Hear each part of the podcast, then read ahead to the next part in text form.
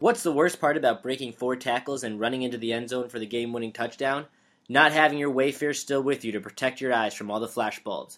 Sounders, keep your shades anchored and where they belong during life's greatest feats. Head to soundergoods.com and use promo code KTTC to get 10% off and free shipping with any order. You're listening to the Keefe to the City podcast.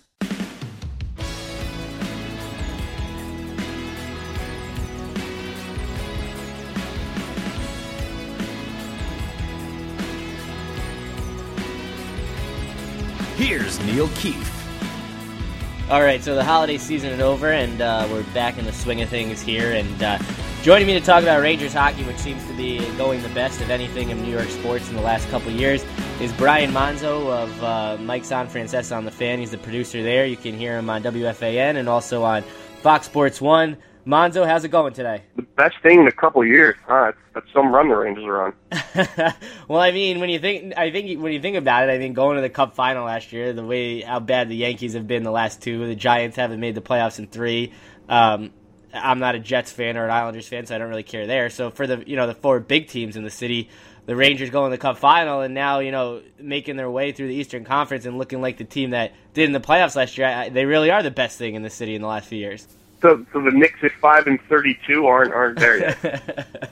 well, you, I mean, you look at the Rangers here, ten and of eleven. Um, they hadn't lost since that, that disgusting Red Wings game where they blew that two goal lead at the beginning of December. Aside from that Dallas loss uh, last week, and and when you look at this team, I mean, going into every game, I feel confident that they're going to win, and maybe it's just because of the recent run they've been on, and maybe they haven't played the, the best of opponents, and they'll certainly get their fair share of that in, on the West Coast this week. But I haven't had that feeling about the Rangers in a long time, where you feel like they're going to win on any given night, no matter who the opponent is. And I really, I guess I can't say that I, I ever remember having that feeling. Well, I, I don't know if I have that same feeling, but what I do feel is that even when they don't play their best, they're still going to create plenty of opportunity. They're going to give themselves a chance to win um, because their their their lines are, are playing well. You know, their best players are playing well. Uh, their defense is getting healthy. Lundqvist is you know, doing his thing kind of under the radar here after a slow start. So, uh, and you know, obviously they're well coached. The power play is clicking.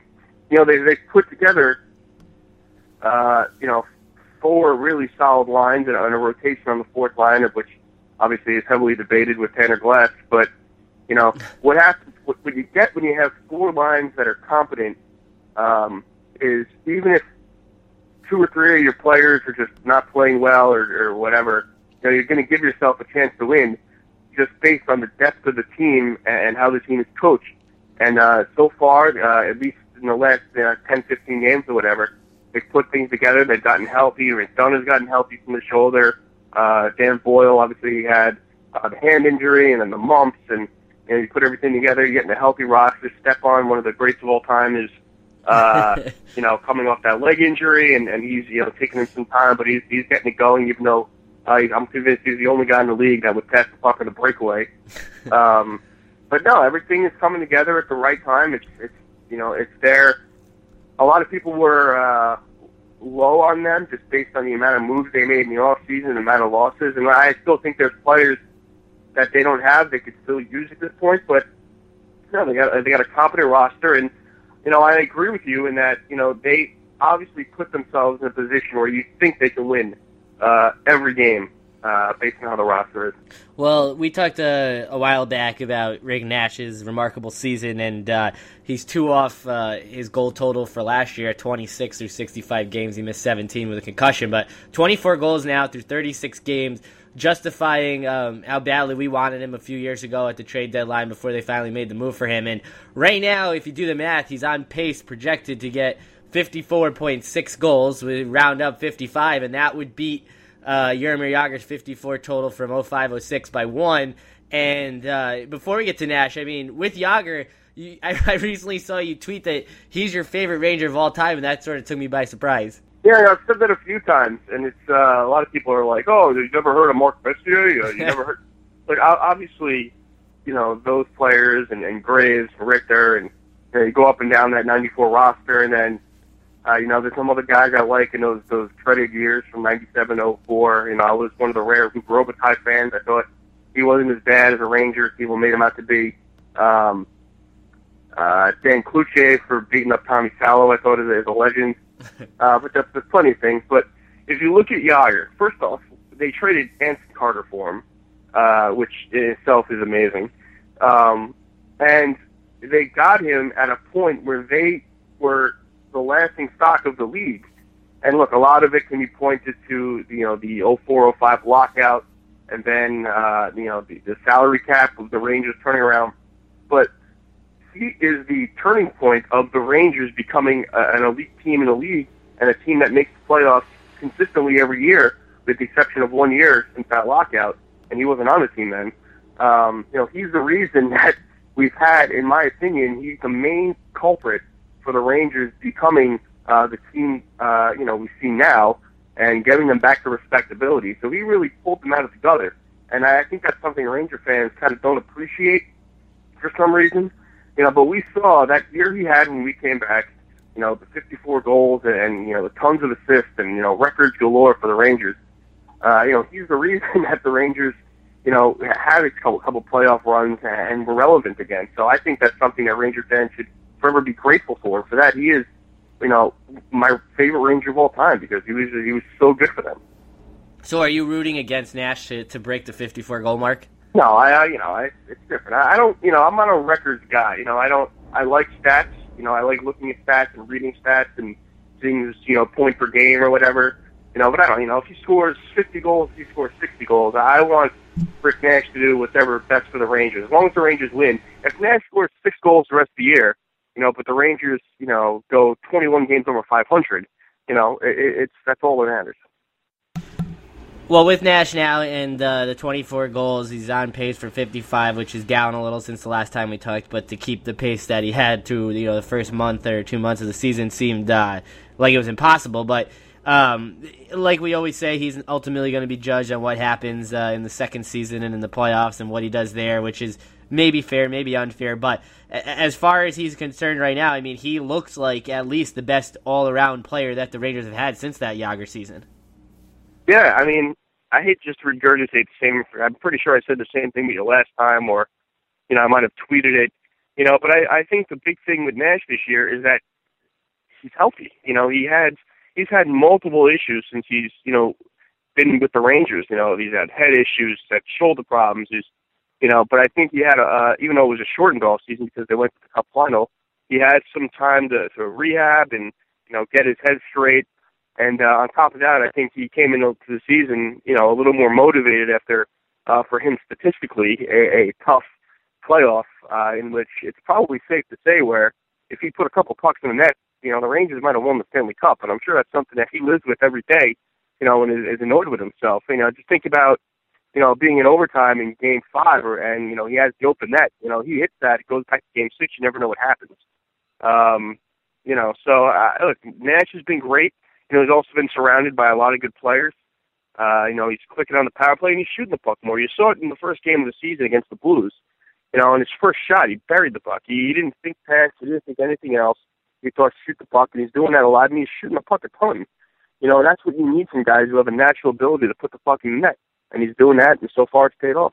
You mentioned the great uh, Derek Stepan, who uh, we've both uh, you know, been hard on these these last few years and his first few years uh, in the league and with the Rangers. And this season, he looks like a different guy. And uh, he's missed he missed a lot of time to injury, but um, I know you joked that he he'd be willing to give up the puck on a breakaway and look for the assist, but his passing has been actually entertaining and fun to watch. And I know you know he goes through these droughts where he seems to be snake bit in scoring, and uh, for a guy who's been given enough chances, enough opportunities to succeed, he's finally doing so, and he's still young, and, and maybe he finally is molding into that first line center that uh, you always joked he would never really be.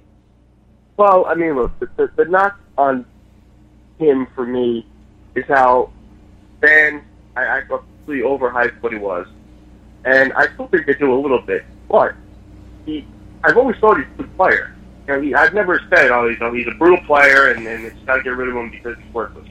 He has value and he does a lot of good things. And he's become a very good passer. Um, and he's solid defensively and he's a smart player. And if I had my choice, I would prefer him on the team than not. um, but my main knock on him is he never shoots. I mean, he, I, there's multiple times where he's forced the he's giving the opponent a chance because he's looking to make the extra pass or he's tried to make the perfect pass and and it's cost them a goal, the Rangers. Um, so that's my main knock on him. Uh, you know, if he starts shooting the puck more, I mean, I think he could be a 30 goal guy. He gets the opportunities. He's got a good shot. Um, he's obviously crafty with the puck. He makes good passes. Uh, will he ever be a player who puts up, you know, 100 points? I don't think he'd ever come close to that. But could he be a 75 to 80 point guy? You know, 25 goals, 45 assists. I think he could be that. I think he's that this season. You got the the best team in New York in the Islanders ahead of the Rangers. You got the Penguins right there as well. Uh, it just seems like for the first time in a while, the Rangers are really, you know, on that level, that tier one level. And I know their their run in the playoffs last year was um, a, a, surely a surprise, and no one expected them to do that. But coming back off that, there doesn't seem to, you know, or at least the hangover, if there was one, it seems to be over. And now they really do seem to be on the same footing with the top teams, not only in the East, uh, but maybe the West, and we'll get a chance to see that this week. Yeah, a lot of tough games coming up. Ducks, the Sharks. Uh, you know, these are going to be um, big tests. I can't take them. You know, if the Rangers go out there and, and lose these games, you know, I'm not going to look at them and say, oh, well, it's just a, a, a joke. You know, they're, you know, obviously not as good. You know, these Western Conference trips are always a little tricky. You like to see them go out and win a couple. I'm not going to judge them as being a poor team if if they lose them all. They've, you know, historically had some issues. If you remember the beginning of the year last year going out west, they were losing games like nine one. You know, so um but yeah, I mean, this is this would be a good chance to see them go out there and do their thing. And look, I don't, you know, you mentioned you know being in the East, and look, I, I don't care if the Rangers finish first in the conference or eighth in the conference. You know, it doesn't bother me, you know, even a little bit, because um, I think honestly, in a seven-game series, they could beat anybody in the East. You know, the West might be a little different. You know, obviously you'll only get that chance if they get to the to the finals again. But you know, as far as their their seeding in the East, you know, I don't care if they finish first, seventh, eighth. You know, a- any team in the East in seven games, I'd be confident they could beat them in a series.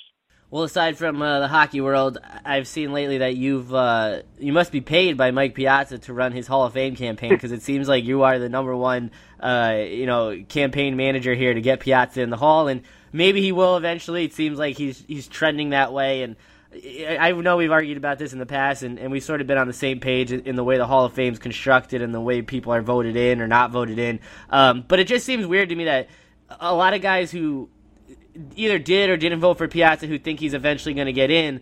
Um, you know, they, they cite that this that he's gotten a better percentage each year, and to me, it's always been. It doesn't matter if there's if you're a first a first ballot or a tenth ballot. When the Hall of Fame ballot comes out, you should just people who vote on it should just look and either the guy is or isn't a Hall of Fame. It's not like Piazza is playing these next couple years and has a chance to better or enhance his stats. So it just doesn't make sense to me how he couldn't be one for the last three years, but he could be one next year you know, it's just a, a mystery of, of to me how these these guys, these writers who I mentioned yesterday, I respect the job they do. It's, it's a tough job writing because it's, it's a grind. It's nonstop. You know, this race to be the first report stuff, a lot of travel. I respect the job they do. Um, for the you know, but I, I just don't understand the thought process.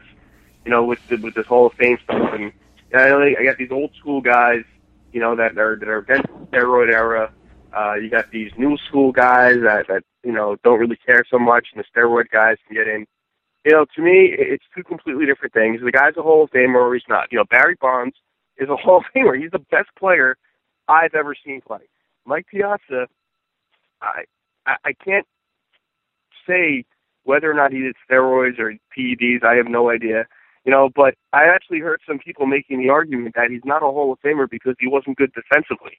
I mean, oh my God uh, the guy's a Hall of Famer, whether it's this year, next year, three years ago. He should have been on the first ballot. Um, it's not my my anger or whatever you're saying that I'm on the, bandwagon for him getting in the Hall of Fame.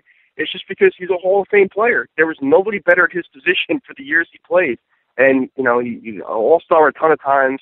I mean, it's just the fact that we're even having this debate of whether Mike Piazza is a Hall of Fame or not is just absolutely mind-boggling. It has not, you know, it has nothing to do. I mean, I guess some of it has to do with because I'm a Mets fan, but you know, if he played with the Dodgers his entire career and put up the same exact numbers, I'd still think he's a Hall of Famer. It, wouldn't matter. Well, to that point, uh, there was debate about whether Curt Schilling's Hall of Famer or Mike Mussina, and to me, those guys, you know, they were very good pitchers. Uh, you know, for a very long time, but they weren't like when I think of a Hall of Fame, I think of you know these names that will live in you know they're legends, they're baseball history. You know Mickey Mantle, Joe DiMaggio, and certainly not everyone's on that same level as them. And there are different time though. What's that? It's a different time. No, I understand that, but Mike Mussina is not a Hall of Fame pitcher. Curt Schilling is not. I mean, Curt Schilling didn't get good till you know his mid to late thirties, and uh, you know that that should be questioned as well if they're going to question everyone else's uh, you know extracurricular activities. But I mean, the guys that got in yesterday deserved to be in. They all, you know. I mean, but were, if you look at it, here's where where I have this. I don't. People have this like thing in their head. Like, if I have to think about it, the guy's not a Hall of Famer. That's true. I believe. I think that's. I But think I, mean, that's but true. might, there might be guys you don't pay attention to how great they were. Like Jeff Kent to me is a Hall of Famer. He's the, I think he's the best hitting second baseman of all time. I mean, he's just he was that dominant at his position. I don't want to hear it because he played with Barry Bonds, you know, but he's not in the Hall of Fame because he wasn't nice to media guy. He wasn't a, a good guy to talk to after a game, you know. But on the field, he was he was an MVP. He had 100 RBIs a gazillion times. You know, he hit a good portion of home runs, but he's not in the Hall of Fame because he wasn't a nice guy. Carlos Delgado got less on his first year in the ballot, got less than five percent, and is off the ballot the rest of his life. He had 473 home runs, home runs a ton of times. Now, if you want to debate whether he's Hall of Famer or not, I can understand that. But he's off the ballot the first year because he wasn't a nice guy to talk to. I mean, that, that's something. There's something wrong with that. There's something wrong with that. No, I agree. I think I mean Delgado. I'm not a Delgado guy. I don't. There's another guy who's like, if he's on the brink, then I just feel like he isn't one. But Piazza, And that's fine. that's fine. Piazza definitely is one, and the fact that he hasn't gotten in because of rumors that he may or may not be linked to steroids isn't good enough. And even if he had been, he should still be And Like you said with Bonds or like McGwire or Sosa or A Rod. Eventually, you know these guys, you don't know which numbers were real and which weren't. And uh, maybe you know I've heard people say in the past that they should have like an indicator on their plaque that says they had been caught or tested positive, and that's fine. But that shouldn't take away from them getting in because they were the best players at, at their time and and and a guy like Manny Ramirez, you know, you don't know if he used him for the last two years of his career, his whole career, and to think that he, he you know, one of the best hitters of our entire generation, one of the best right-handed hitters ever, isn't going to get in. Just it just doesn't seem right, and um, I don't know. It's because there's no real way to measure or judge who or who shouldn't be in because of steroids. I feel like you have to let them all in. the, the steroid thing, at least to me, in my opinion, the steroid thing, I, I can at least have the argument with guys who don't want to put them in because there's some some kind of moral belief they have. And, you know, a lot of these older school guys are, are hesitant to put them in because of steroids. And while I may disagree with them, I can respect their argument because they have some kind of moral against it, and they think the guy's cheated. And while I disagree with it, I can respect their opinion not putting guys in or giving them a vote because they weren't a nice guy or weren't nice to the guy. Like, how is Albert Belle not in the Hall of Fame? How is it? the guy is un and he's not even on the ballot, so he'll never get it. So, I mean, if you look at his numbers, the ten years he played, he was quite possibly the best hitter in the game. I guess the moral of the story is you, just you got to be nice to people. Right. So, you know, I so if Mike Trout is you know a douche and he has 800 home runs, he ain't to get in the Hall of Fame. Yeah, or, or they'll make him wait like it's some sort of punishment. Uh, It's just that that's that's what I don't get. The steroid stuff bothers me, but I, I can respect it, uh, and I can somewhat understand it and debate it. But the the fact that guys get judged on how they they behave is something that to me, I mean, I, I don't even know what to say. It's just it's it's bad. Like if you look at go look at Jeff Kent's numbers and tell me he's not a Hall of Famer. He is. You know, and the thing is, and the only thing I'll debate with you, and look, I can understand and respect your opinion about Mussina and Schilling, even though I disagree more on Schilling than Mussina. Um, but if you look at John Smoltz's numbers compared to those two, they're not much different. Uh, you know, and then people are going to talk about Smoltz and his postseason performance. Curt Schilling might have been the best postseason pitcher of all time. I mean, it's just uh, there's, there's just things I don't get. You know, I just don't get it. I don't like it, and I don't get it. Well, also lately on your uh, your your lifetime agenda is uh, you, a Giants fan, rooting for the Patriots and the Cowboys in the playoffs. And you know, I know you've cited fantasy reasons for that. And fantasy's over. You can't be rooting for the Cowboys and the Patriots. Well, I have. Well, I, I the correct. You the Cowboys is one thing, and that's just because I I never had a hatred for the Cowboys. You know, and I like you know I as a Giant guy, if, I, if I'm considered a Giant guy, You know, I hate the Eagles. You know, I'd never root for the Eagles. I'd never root for the Redskins. You know, the Cowboys to me are just, you know, they're kind of like a, a show, and I like some of their players. You know, I don't have an issue with Tony Romo. I don't have an issue with DeMarco Murray. I like Dez Bryant. You know, I think I think Odell Beckham is kind of a mini Dez Bryant. You know, if he turns into the player that Dez is, the Giants have an absolute, you know, stud. Um, the Patriots is a different story. I'm not rooting for the Patriots to win the Super Bowl, you know, or even get there for that matter. That's more of a gambling aspect because the minute the Ravens beat the Steelers, you know, everybody talks about oh the the the, the Ravens are going to kill you know, Brady. That's the one team that the Patriots fear. You know, Patriots don't fear anybody. You know, you think Tom Brady is, is shaking his boots because he's got to go against the Ravens? I know he's had some bad luck against them. You know, but let's be honest. Need Belichick, Gronkowski, they're not afraid of anybody. And everybody's going to be betting the, the, the Ravens. You know, hell with that. Patriots, 31-21. well, I hope you're wrong because I don't want the Patriots in. They're the last team I want to win. I'd rather see the Cowboys win before I see them win. And if the Eagles were in, obviously along the same lines as you, I would want them. I would. They would be my least favorite team to win, and I will not root against them in any circumstance. But if it was a Cowboys Patriots Super Bowl, which would be a disaster, meaning somebody would have to win along the lines of a uh, Mets Red Sox World Series, um, I would have to root for the Cowboys in that respect. But I mean, who are you? I, at this point, it doesn't seem like you really care who wins it. And uh, no, well, no, I'm rooting for the Packers. I mean, that's who I want to win. For I mean, I have a, I have a, you know, I have a, a, a future wager I put on them a long time ago. So, um, I, you know, the problem is the Packers and Cowboys, you know, are playing this weekend, and I have a little bit of soft spot for those players because they've helped me out in fantasy so many times, and it's hard for me just to, to root against them. You know, I love. I've, never been fortunate enough to have Aaron Rodgers on my team, but I had Eddie Lacy almost every year since he's, you know, the two years he's been in the league. And I've had Jordy Nelson the last couple of years, you know, and then going to the Cowboys. You know, I always draft Romo in fantasy because you can get him late and he consistently puts up 30 touchdowns. I've always, up until this year, had Jason Witten. So that, that's the reason. But I mean, if, if you ask me who I'm rooting for, you know, I'm not, I'm, you know, I will be rooting for the Packers to win, and then I hope they go in uh, to Seattle, the team I vehemently hate the most, and, and win that game, uh, you know, pretty handily. So I mean, that's you know, that's where I am right now. See, for me, it's all about not letting the Patriots win, and I feel like their best chance of them losing is either Green Bay or Seattle. I feel like Seattle uh, is the best chance, and Seattle's probably going to get the Super Bowl because they'll play the Packers at home, and then it's all up to a neutral field. But I feel like the Patriots, there's not really any team in the AFC because they have home field that uh, can knock them off. I don't think, and if the if the Broncos had gotten home field, maybe it's a different story if they play in Denver. But I know you've you, you rode the Broncos hard all season, and, and, even with their you know large spreads, but they just seem like a different team over the last few weeks, and they and, and they don't seem like a team that's capable of winning. Something's up with that team. Uh, you know, I think after the season, something's going to get revealed about about Peyton being injured.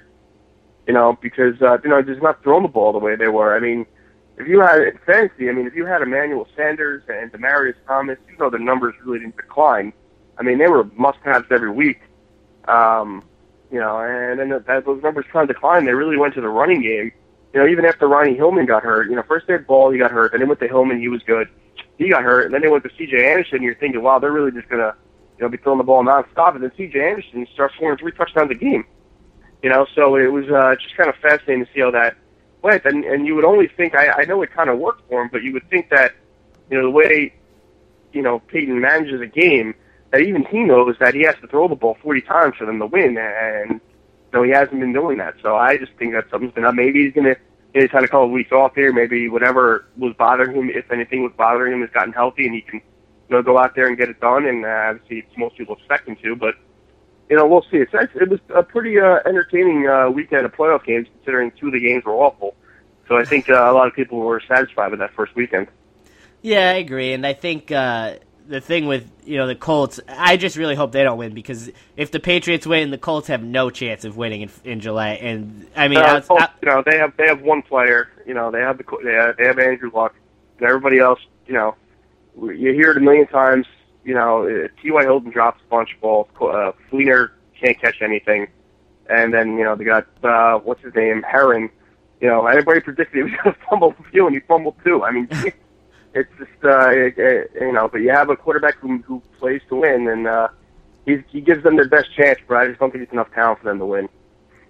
Well, uh, before I let you go here and, and, get ready for your show today, the uh, the other saddening news is that it happened to, to my hometown one a few years ago. Was Friendly's closing, and it seemed to hit Long Island, and now it hit New Jersey as well. And it's uh, you know I, was going up to a wedding in New Hampshire in September, and on the way there, I stopped at a Friendly's to, to use the bathroom quick, and uh, I should have done more than just take a piss there. I should have sat down and ordered some food because it seems like that that chance is coming to an end. Yeah, it's uh, you know what's funny is there are two within ten miles of my house, and uh, and I wouldn't go often, you know, but it was always there and and some place to go when you wanted either some ice cream or a quick, uh, you know, chicken wrap of some kind, and uh, you know, just uh, you know, a comfortable place to go. And uh, I took, I was there on New Year's Eve by accident, just because, uh, you know, around seven thirty, eight o'clock, everything was closed, so there was no place to get ice cream, and I wanted to take the kids out to get ice cream, and it was open till nine or ten o'clock. So we went in, and uh, had I known that was the last time I was going to be there, I would have ordered a bunch of stuff to go.